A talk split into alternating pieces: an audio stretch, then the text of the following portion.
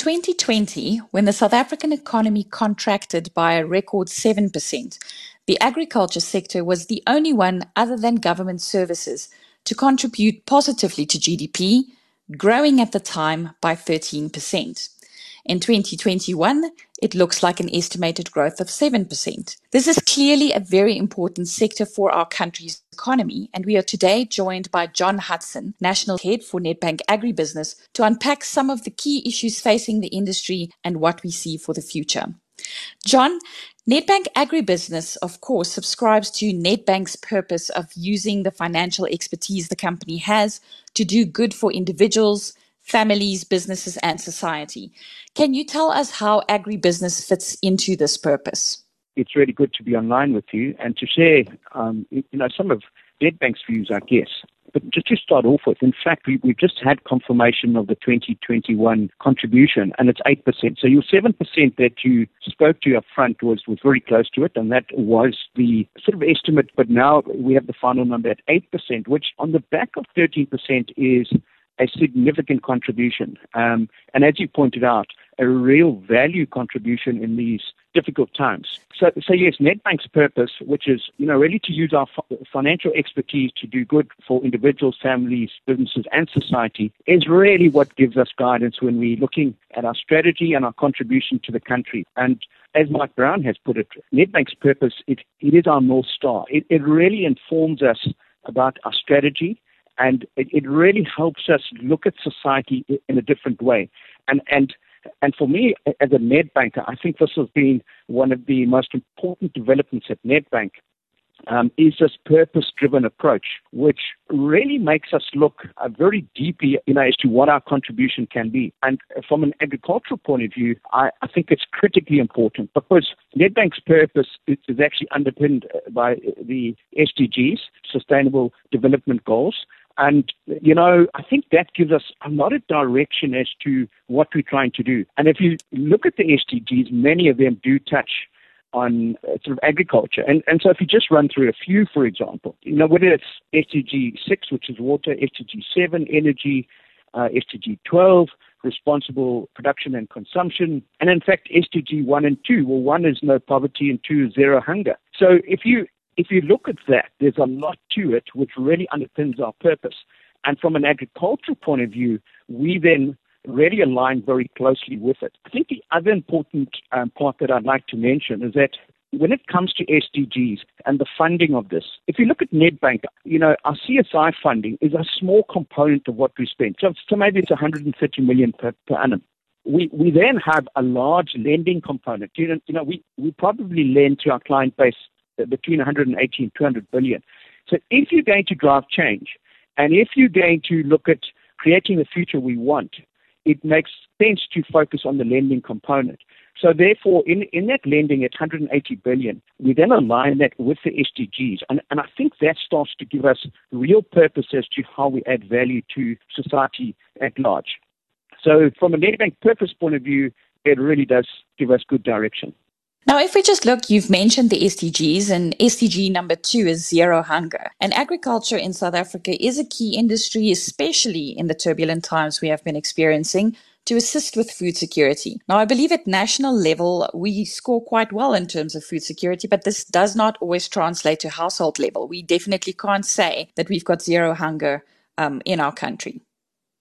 Yes, this is quite true. And if you look at the sector, uh, we are a net exporter. So, in fact, we, we export more than 50%, or around 50% of what we produce. So, in that sense, a very well run, well structured, vibrant, competitive, worldly competitive sector, which has the ability to export food. And that's very important from sort of export earnings, etc. So, yes, national food security is not the main issue. Um, it's household food security. And we know that you know, there's a large proportion of our population which goes to bed uh, hung, uh, hungry. And that's not great because if you've got the one at national food security and you don't have it at household food security, well, that can lead to all sorts of problems. And quite frankly, that's the, uh, the challenge that we sit with. And it's not only an agricultural challenge, of course, because yes, while the sector's been growing at 8% and and you'd like to think that we food secured at a national level, we need the total um, GDP of the country to, to really grow. So we need the total South African economy to grow. And, and at the rates that we're growing at the moment, you know, less than 2%, and the most recent volatility in Ukraine and Russia is going to put pressure on that. Um, it's going to put pressure on food prices. It's going to put pressure on the availability of food at a, at a, at a household level. And most importantly, it's going to put pressure on the affordability of food. So all of these things are important discussion points when you're talking about food security, in particular at a household level. So it, it does worry me that while the agriculture sector is doing well, the country's not really getting to grips with, you know, the zero hunger, zero poverty in terms of those two SDGs. If we get that right, and we can't do it on our own, so we need the whole country to fire, we need the whole country to create jobs, etc. The one thing I will mention around food security, though, is um, currently there's a large proportion of food waste. So if you look at our, our food systems, um, and, and I must also add, our food systems are quite fragile. If you look at the current disruptions to world supply chains, if you look at the, the looting that happened in, in 2021, it resulted in our food chains being very, very fragile. And, and of course, when, when that happens, when that volatility hits, it tends to hit the poorest the hardest, you know, because their access to food and their affordability food becomes an issue. So, so food waste is, is another key component that we need to think about because up to 30% of our food actually goes to waste. And if you can harness that or recover that, um, and then distribute it to needy families. Now, now you might argue that that's a short-term solution, but and, and long-term we need to build a stronger base and the economy needs to grow. But one company or one a non-profit organization that's doing fantastic work is Food Forward SA.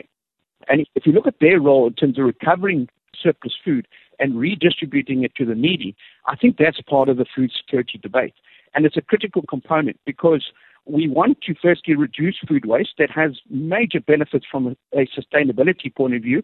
It's probably the third or fourth most efficient way to reduce greenhouse gases. Um, is to recover food and redistribute it, and it also starts to talk to zero hunger. So, yeah, food security is, is quite a complex discussion, but no doubt in my mind, it's a major, major issue in South Africa, and it's, it's one that we need to continually work on. And what role does Nedbank Agribusiness see for itself in this debate? How do you also approach, you know, addressing food security on a national level? Well, national levels is quite easy. And if I take a, a step back, Nedbank had a specific focus in terms of agriculture and the value chain, so both primary and secondary production, as we call it, for the past 10 years or so. So we have fairly recent entrants, but I think, you know, 10 years ago, we recognized the value that agriculture can bring to the uh, total society, you know, and, and really over the last 10 years, Nedbank has worked very hard at its focus in agriculture, whether that's at the commercial level and whether that's at the emerging farmer level as well. And, and I'll talk a little bit more about that. But from a commercial point of view, we, we have steamed ahead. I mean, we have continued to support our farmers. We have seen fantastic growth in certain sectors.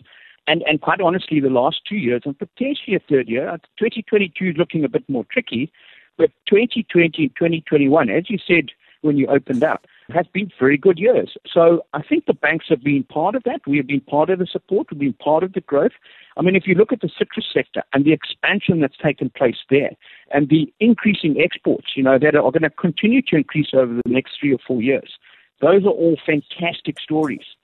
The one major issue I have, though, is that while we're doing well on that front, we're not necessarily tackling some of the structural issues that face the sector. And, and this could be land reform, it could be water reform, it could be the investment into infrastructure. We find that the infrastructure is taking a beating. And, and quite honestly, the floods of late are not helping with that. The uh, port efficiency, the rail efficiency, the roads, etc.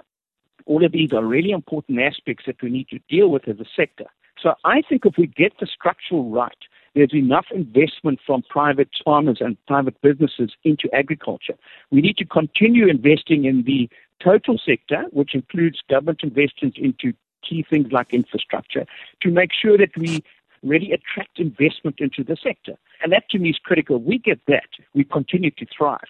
And I think bringing through emerging farmers and really assisting them in terms of how they participate in the uh, commercial value chains is going to be critical. But we need to do that off a very strong base. And I think we need to do that uh, off a position which is strong as a country So all of this can contribute. It's not about splitting the pie up existing and, and into smaller pieces. It's actually about growing the pie and bringing people, you know, on that journey. And, and that's what's so exciting for us. There's a lot of work currently whether it's internally with our, our foundation and uh, Nedbank Legacy, uh, Nedbank Green Trust, sometimes with our partners like the Worldwide Fund for Nature, etc., a lot of work in understanding what this means at a, at a small scale level. But we are also engaging with government, for example, on the blended finance scheme. And so some of those are starting to take hold, and we hope the blended finance scheme comes into being uh, uh comes into being in uh, 2022 because I, I think that's certainly a step in the right direction. So, John, for a while now, our employment statistics have painted a bleak picture and uh, don't necessarily see this changing um, in the short term. But what role does agriculture already play in providing gainful employment, and what role do you think it can play in the future for our population? Well, I think you're quite right. I, I think one of the challenges that we sit with is that farmers, like most businesses in South Africa, are having to do more with less. So the whole efficiency, whether it's through precision farming, whether it's through mechanization, whether it's you know through a number of factors, they're having to be or stay really efficient. That their sort of productivity levels, and I guess that whole thing of doing more with less is, is speaking to that needs to increase because that's the only way that they can stay competitive worldwide. So I, I think, unfortunately, what we've seen with the productivity that and with the improvement in precision farming, etc., we haven't quite seen the same growth in jobs. So uh, I think agriculture has held its own, and you know we need to bear in mind that so agriculture, and the latest figures uh, reflect about 830,000 employed in the sector. But it, it, goes beyond that because it's all the you know linkages backwards and forwards, which also employ people. So I think its impact is far wider, and that's probably the point I want to make: is that the direct employment numbers at say 830,000, we need to grow that without a shadow of doubt. But to do that, we need to grow the sector, and and I think if we grow the sector, it means that there's a lot more opportunities up and down the chain. So whether it's in the, the sort of manufacturing or agro processing or the input sides, etc., you see more people being employed in the sector, and that's good. If you go back to you know plans like the National Development Plan, it was an excellent plan. I don't think it quite saw the light of day, and you know some aspects came through well. And we see some more recent plans which certainly are focused on, on, on employment as part of it. So the Agriculture and Agro Processing Master Plan, and, and we see the Sugar Master Plan, for example, and the Poultry Master Plan coming into being. All those do talk to job creation as well as, as a component. I mean, they have to be self-sustaining financially in the longer term, but they need to create jobs as well. And so I see I see agriculture as gee, it, it's almost a glue in the South African economy, if we're investing in agriculture, you're bound to see jobs being created along the entire value chain. So I think agriculture has a massive contribution to play from a job creation perspective. There are some, I have spoken about citrus and the, the extreme growth in the in, in, in the citrus value chain, and that, and that no doubt will will lead to more employment. I think the one thing I need to caution, however, is that sort of agriculture can be quite volatile, so it depends on the seasons. You know, if you're good seasons, bad seasons, we've had good seasons. But that can also result in numbers shifting up or down. So sometimes a snapshot can be a bit misleading if you look at it short term. But there are some new sectors coming to, to the fore. And what I really liked about the SONA speech, and the president spoke about taking away the red tape. You know, I think that is critical. So if we if we look at cannabis, for example, which is showing great potential, and we have clients that are investing in that. Um, so there's no doubt they're investing because there are potential returns. What appears to me, though, is that the hoops they need to jump through and the lead time to get, you know, into production is, you know, three years or more. And that's a long time for people to have capital tied up uh, and and invested. And, and you know, whether you, do you get there or don't you? So I need, I think we need to streamline that. We need to look at how we bring some of these high growth uh, opportunities like cannabis, for example, and how we bring them to an operational point far quicker than what we're doing now. And to a large degree, government's got a major role in that. You know, they, they've got to make sure that the regulatory envi- environment and, and everything else that goes with it that it really allows for these emerging enterprises to take hold. So, I mean, there are various other themes around agriculture that we could also discuss today, but what is clear is whether it's for food security or contributing to bringing in foreign exchange and working on our country's current account balance, agriculture definitely plays an important role. And we hope that we see some of these initiatives like blended finance come online and also the red tape removed, which was promised to further support the sector, which you, John, have rightfully called the glue in our economy. And that was John Hudson, National Sales Head for Nedbank Agribusiness.